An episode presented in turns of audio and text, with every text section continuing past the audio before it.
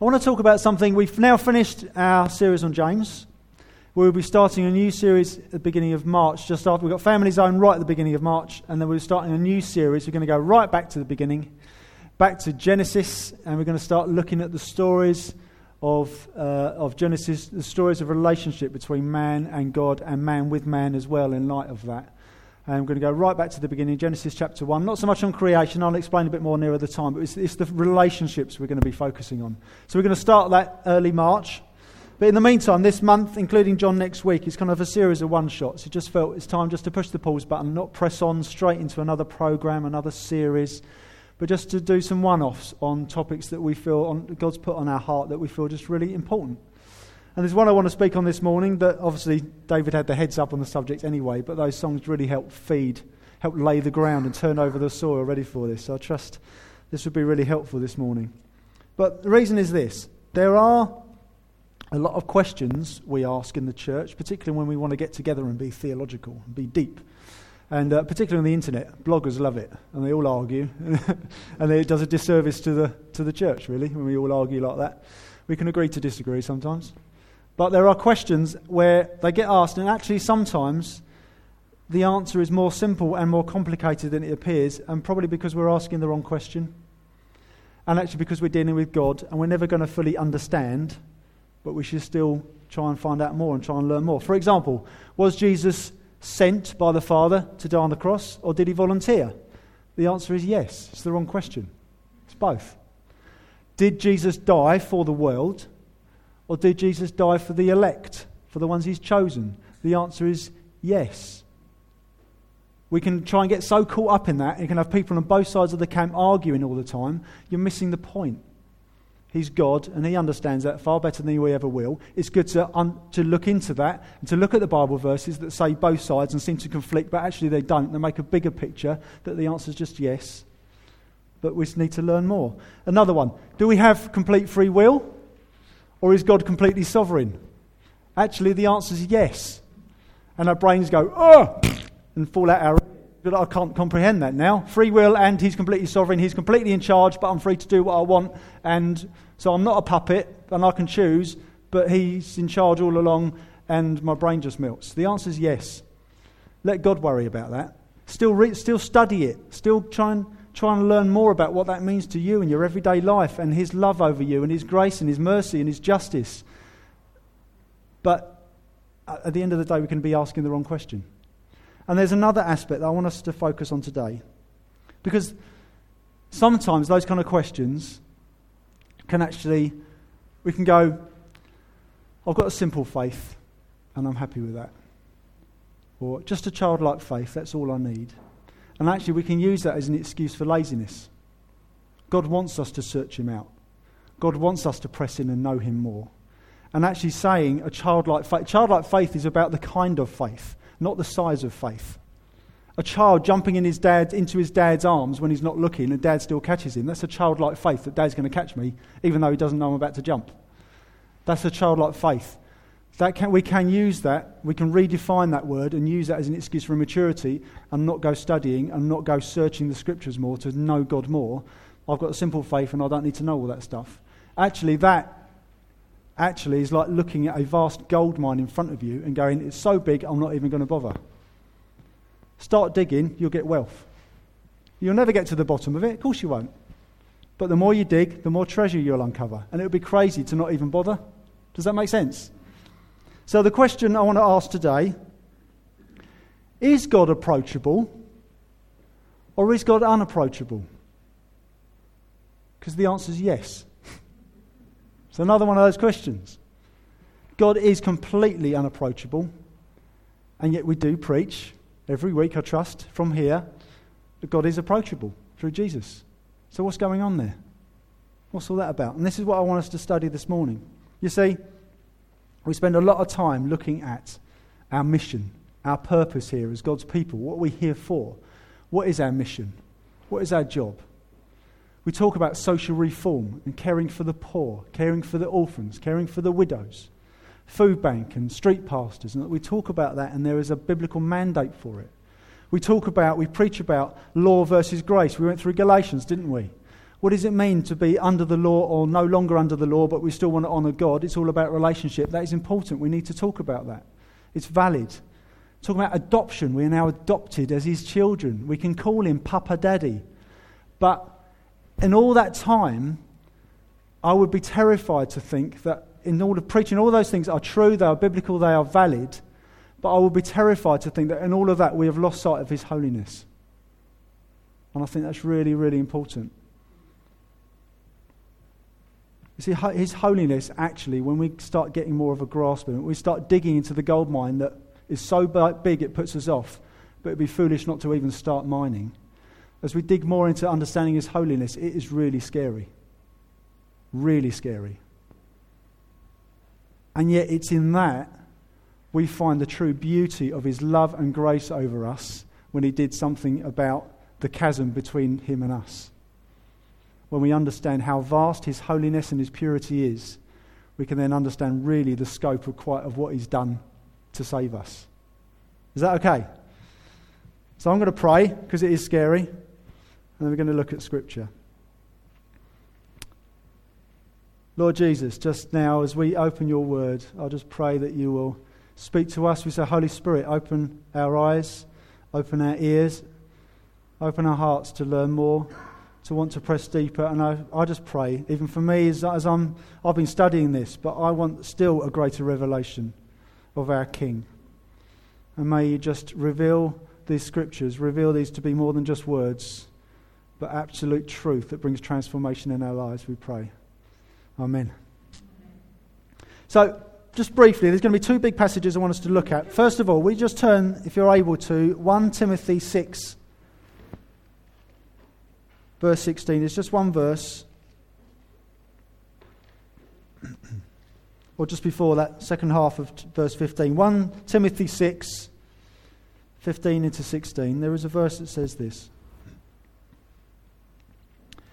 So he who is the blessed and only sovereign, the King of kings and Lord of lords, who alone has immortality, who dwells in unapproachable light. Here's this unapproachability. He dwells in unapproachable light, whom no one has ever seen or can see. To him be honour and eternal dominion. Amen. Unapproachable light. No one has ever seen or can see. See, this is confusing language. I think, well, I thought we were supposed to be able to see Jesus. And people have met him on this planet. This is helping us understand the scope of his pure brilliance, his unapproachability. And this is what I want us to press into before we come back to his approachability, just to help us quite realize what's going on. See, the problem with holiness as a word is that it's quite difficult to actually really well define. The word holy, the word holiness, it has lost its edge and its keenness in our language. Language changes. I don't mind. We don't all speak like Shakespeare, do we? Thankfully. Language changes. It's changing very quickly today. The way the internet speak comes up and the way we text each other with three letters instead of 15. And it's language. I haven't got a problem with that. I love it. It's, I think it's fascinating. But sometimes there is a downside when we lose sight of what certain words should really mean. Holy has, has lost its keenness. Holy mackerel, Batman. We've all done it. Holy days, our holy days are no longer holy days, they're just holidays now, aren't they? But this word holy, it's lost its edge. And ultimately, to be honest, the word holy, holiness, it's, it's actually quite a foreign word in the first place. Not, not just it came from somewhere else and outside of English. It's not just foreign to English, it's foreign to all languages. All languages struggle to translate it well. The best, certainly in our English, the best way of describing it is not just about being pure. It's about separation because of the purity. It's about holiness is separation from all that is evil and all that is ordinary. Not just, not just, it's so pure, even common can't even compare. Okay? It's about the ultimate impurity. It's about a burning, brilliant goodness. This is the ultimate, which I'll explain a bit more in a sec. This is holiness and that is God. Turn to Isaiah chapter 6. Famous passage to many of us. And I've read this passage so many times. And it's amazing in its poetic picture language. And I've never really gotten to grips with it because it's all metaphor or it's all did he really see it just like that or is it just his best way of being able to describe what he saw in everyday language? But again, this is a gold mine.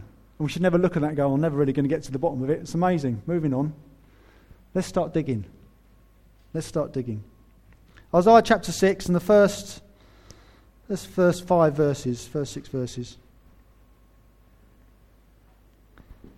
In the year that King Uzziah died, which is nearly 3,000 years ago, this is 739 BC, King Uzziah died. In the year that King Uzziah died, I saw the Lord sitting upon a throne. We'd like to see that. I saw the Lord sitting upon a throne, high and lifted up, and the train of his robe filled the temple. It's a lot of cloth. it's not cloth. Above him stood the seraphim. Each had six wings, special types of angels. Each had six wings. With two, he covered his face. With two, he covered his feet. And with two, he flew. And one called to another and said, Holy, holy, holy is the Lord of hosts. The whole earth is full of his glory. And the foundations of the thresholds shook at the voice of him who called, and the house was filled with smoke. And I said, Woe is me! Not surprised. For I am lost, for I am a man of unclean lips, and I dwell in the midst of a people of unclean lips, for my eyes have seen the King, the Lord of hosts. Woe is me, he said. Let's, I could spend a whole sermon just on this, but there's a few just little details I'd like to pick out just to help broaden this picture and help us realize quite how powerful this picture is. First of all, there's two types of Lord. Have you noticed the difference between the way Lord is written? There's two types of ways it's written. Has anyone spotted it yet? Have another look. Verse 1 I saw the Lord sitting upon his throne. How's it spelt? Small letters. Capital L, lowercase after that. Verse 3 Holy, holy, holy is the Lord of hosts. How's it spelt? All in capitals. These are two different words in the original language. Lord as we normally spell it, capital L, lowercase o r d, is his title, the Lord.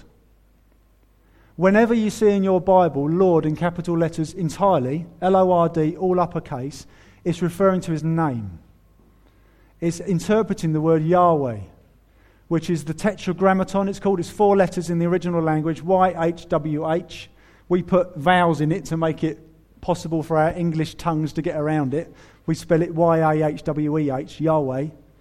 It's Y H W H, the tetragrammaton it's called. And when that, when that is translated in here, it is L O R D, all capital letters. There is his name. So what we are getting there, I've got a funky little fact about that Yahweh. Ask me later. I'm not going to digress now, but ask me later. But what we are seeing here is seeing his title in one verse, Lord, normal spelling, so to speak. And we are seeing his majestic name, Yahweh, in another spelling. What we are getting there actually is his approachability and his unapproachability. We're getting his title and his name all in the same passage.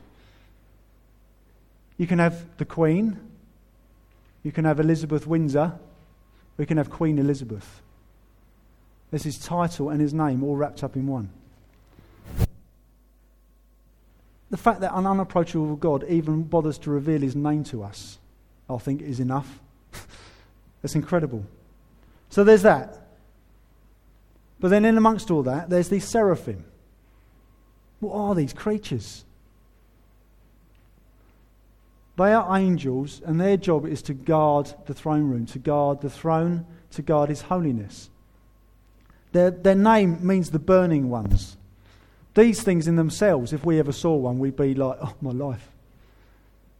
And yet they guard his holiness which is something else entirely.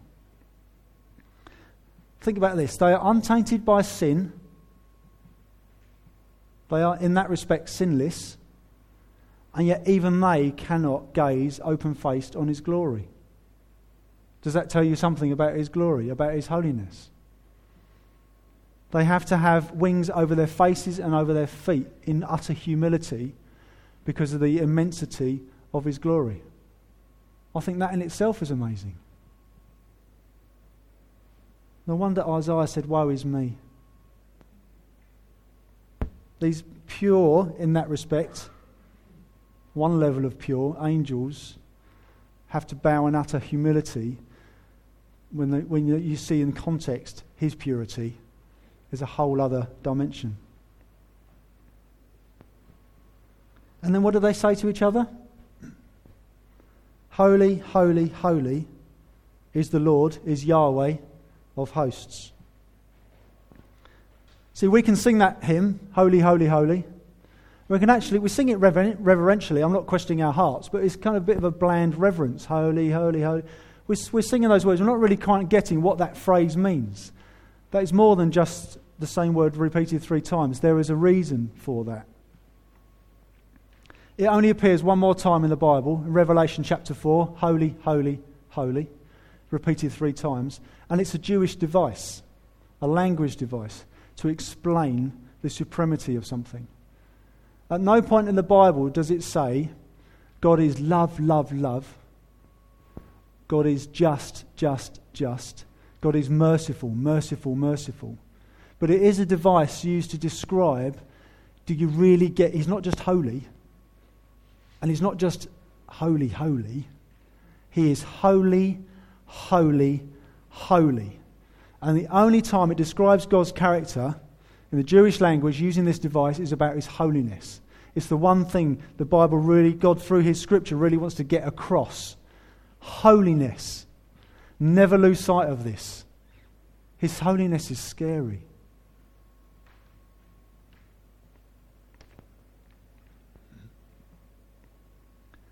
See, I, for years, I've never really got holiness. I still don't, and I still won't in some respects. But I don't want to stop digging into this. Because when we truly understand His holiness, we truly understand what He's done to rescue us in even greater context. And it drives us with greater passion to share Him with others, to serve others, to help Him co labor with Him in building His church, to just worship Him every second of the day when we realize how holy He is, and yet He came to save me.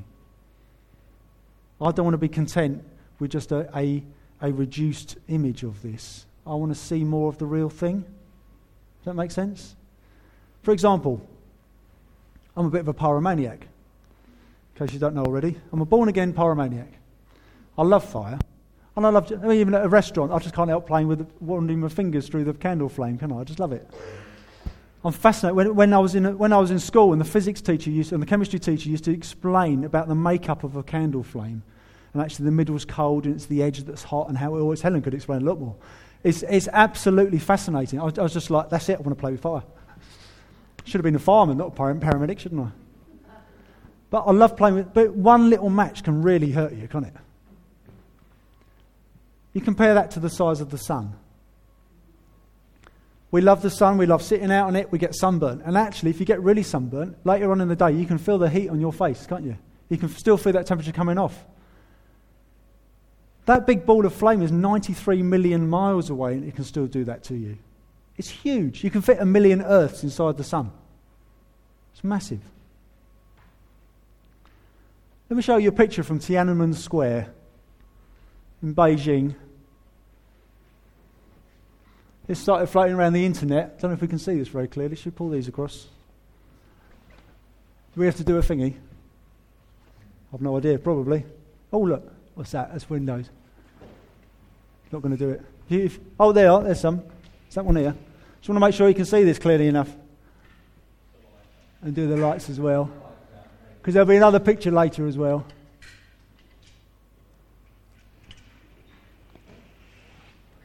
That's a bit clearer. This is Tiananmen Square. This is now. Huge, great smog. This was floating around the internet the other day because of the Daily Mail. And don't start me on the Daily Mail. Just, just don't read it, Maureen.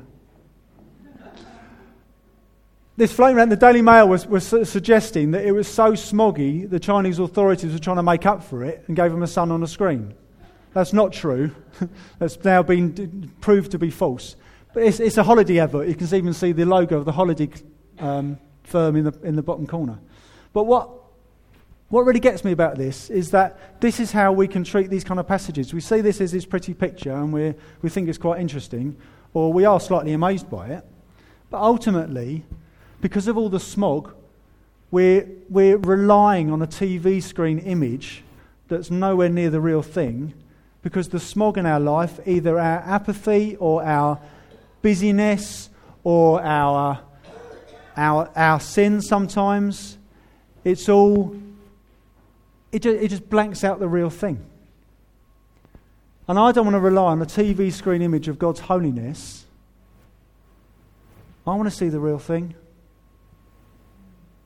A lot of these people could be quite content with that. Good morning, sun, as they walk to work, not seeing the real thing.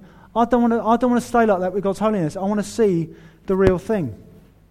I'll show you another picture in a little while that will put it in context in a new way. Because even the Bible warns us against idolatry. The Bible warns us against making idols, worshipping idols, be that fame, power, sex, money, body image, relationships, or a carved wooden image we've made. And we all know that.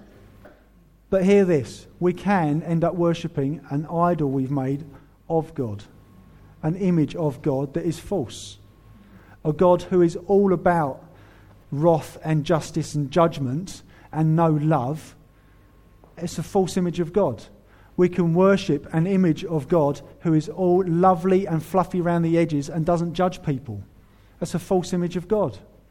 I don't want to worship a false image of God. I want to worship God, the holy, real God who is revealed through Scripture.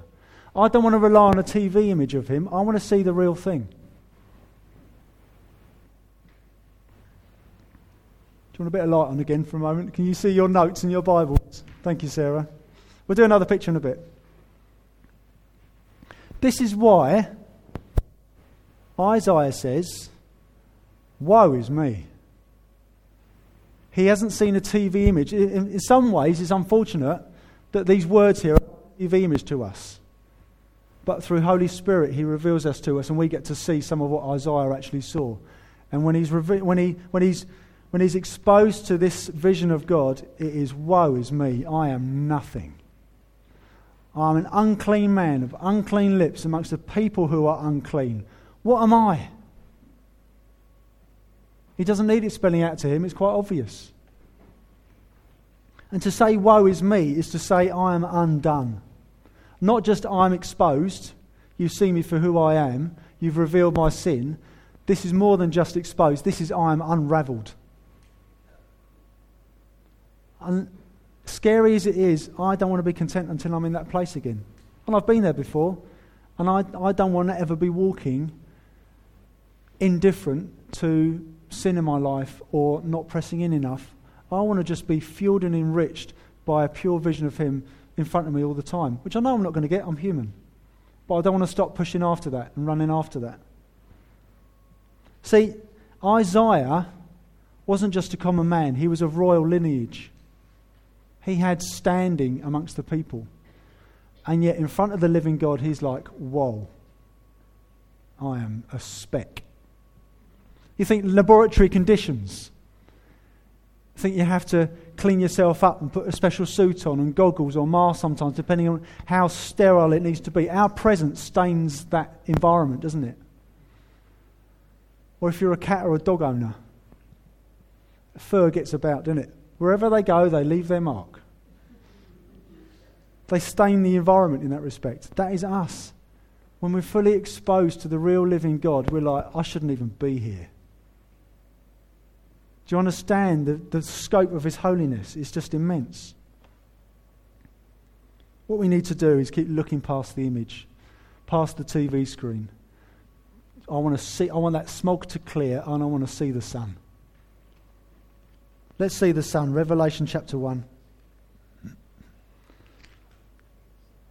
I love this passage.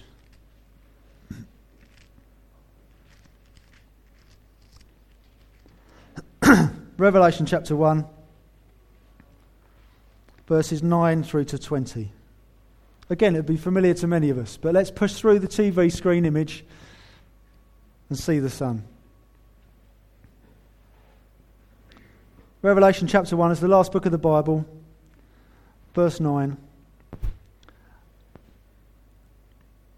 This is John. This is Jesus' best friend. It says, I, John, it's talking to the church, your brother and partner in the tribulation and the kingdom and the patient endurance that are in Jesus, was on the island called Patmos on account of the word of God and the testimony of Jesus. I was in the Spirit on the Lord's day. Good timing, wasn't it? And I heard behind me a loud voice like a trumpet saying, Write what you see in a book and send it to the seven churches to Ephesus and to Smyrna and to Pergamum and to Thyatira and to Sardis and to Philadelphia and to Laodicea. And then I turned to see the voice that was speaking to me. And on turning, I saw seven golden lampstands. And in the midst of the lampstands, one like a son of man, clothed with a long robe and with a golden sash around his chest. The hairs of his head were white like wool, as white as snow. His eyes were like a flame of fire. His feet were like burnished bronze, refined in a furnace, and his voice was like the roar of many waters. In his right hand he held seven stars. From his mouth came a sharp two edged sword, and his face was like the sun, shining in full strength. Same as Isaiah, what does John do? When I saw him, I fell at his feet as though dead. But here's his approachability. He laid his right hand on me, saying, Fear not. I am the first and the last, and the living one I died, and the living one. I died, and behold, I am alive forevermore, and I have the keys of death and Hades. Write therefore the things that you have seen, those are, and those that are to take place.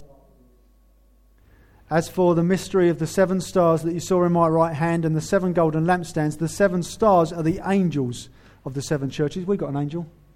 Good, isn't it? The seven stars are the angels of the seven churches, and the seven lampstands are the seven churches. John knew Jesus, five and a half to six foot carpenter mason Jesus, but also the Son of God. John knew him in that capacity. And then he sees him in his full glory, in his holiness. His eyes are on fire. I can't even comprehend that, let alone anything else. His feet are like bronze. His voice is like an ocean. Angels in his hand. A sword comes out of his mouth. And yet, to people, to John, he says, What does he say? Fear not. Fear not.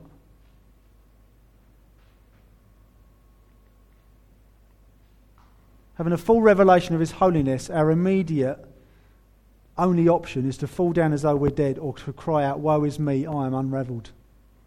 Is this coming through, all right? Like it disappeared. It's all right. It's, and yet, he says, Fear not.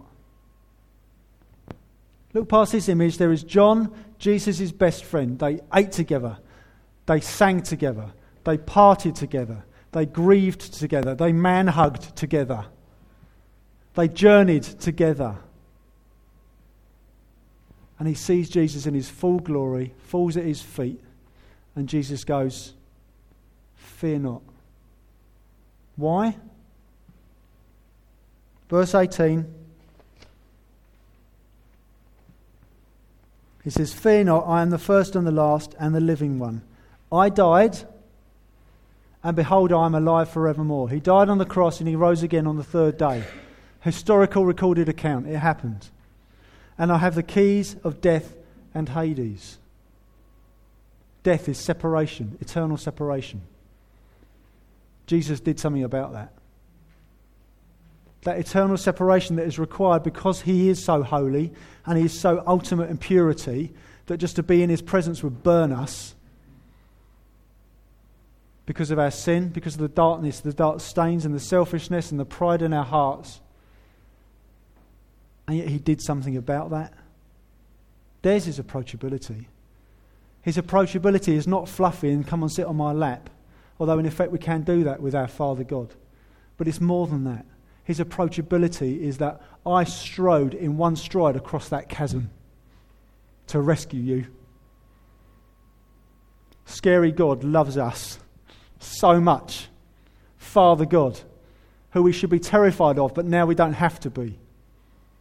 And if that doesn't mean anything to you right now, come and speak to us afterwards. It's available for you. The God who should terrify, it doesn't have to be that way for you.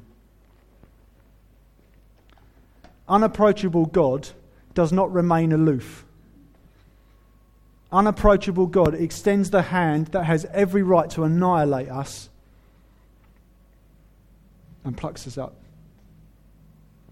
out of love and out of mercy. Only God could do that. and He chose to because He loves us. There's the beauty of the gospel against the backdrop of His holiness. And I love it. Another picture to show you. One of my favourite films of recent years is called Sunshine. It's about the sun is dying and they have to send a nuclear bomb on a spaceship to reignite the sun. Start it. It's a physical process, starts it up again to reignite it for however many more generations to come. It's brilliant. Jenny got bored of it. I love it. But there is one moment towards the end, it doesn't give the game away anything, but towards the end, there's one moment where one of the characters actually comes face to face with the surface of the sun. Where's this picture? Can you just do the lights again, please, Sarah? Thank you. Should be all right. That's a bit different to having the TV screen in Tiananmen Square, isn't it? This whole scene, the way it's been filmed and the music is just completely transcendent. It's a holy moment, in effect. And it's, it's a humanist version. There's, they're not talking about, one of the characters talks about God. As far as they're concerned, this is just the sun. But I hope this image puts the other one in context. I don't want to look at a TV screen of God. I don't want to just read pretty words and think it's really nice and poetic and it's quite interesting and, and quite inspiring. I want to be face to face with the Son. Do you? Good. It's about being up close and personal with a living God who beckons us and said, It's okay, I've done it. I've done something about it. I want to be there all the time. And I don't want to let go of that. Paul the Apostle, he saw Jesus' glory and he was blinded by it. Isaiah declared he was unraveled before this glory. John fell down as though he was dead because they were up close and personal with God's holiness. I don't want to go through this life without ever really getting to grips with that. I'll, I'll see it. Either if he comes again or if I die first, I'll see it and I'll revel in it and I'll be safe forever. But I don't want to go through this life having wasted an opportunity to find out more while I'm here. How are they up close and personal? There's a clue in Revelation chapter 1,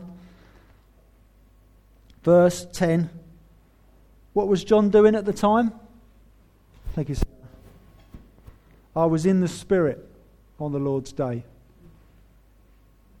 It's Holy Spirit who opens our eyes to this. It's Holy Spirit who turns what is a passage of words and paragraphs, sentences cleverly constructed from the original language, he turns that into life. It's the Holy Spirit. It's the Holy Spirit who opens our ears, opens our minds, opens our hearts and our eyes to see the glory of the Lord. One more scripture to turn to 2 Corinthians chapter 3. It's about halfway through your New Testament. 2 Corinthians chapter 3, verse 18.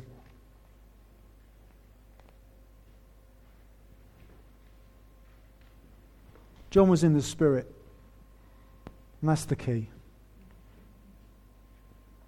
2 Corinthians 3:18 says this. And we all, we, God's people, saved in Christ just by putting faith in what Christ has done on the cross to make recompense for your sin. Faith in Him You're one of his people. We all, with unveiled face, beholding the glory of the Lord, are being transformed into the same image from one degree of glory to another. For this comes from the Lord who is the Spirit. It's He who does this. And the more we gaze on Him, the more we are transformed. Who wants to grow in Christ? Absolutely. Here it is gazing on Him. Gazing on Him. David asked earlier, what's, what's the desire of your heart? One is that my family prosper and flourish in Him together as a team, resting in Him as we labour together. But another one, that Jesus will be made famous Herne Bay, Kent, Britain, and across the world. Absolutely. I don't want him to just be known about or heard of or some history character they might have been aware of or a myth as far as they're concerned. I want him to be famous for who he is. And how will that come about? It's by his glory, it's by the power of the Holy Spirit, but it starts with this.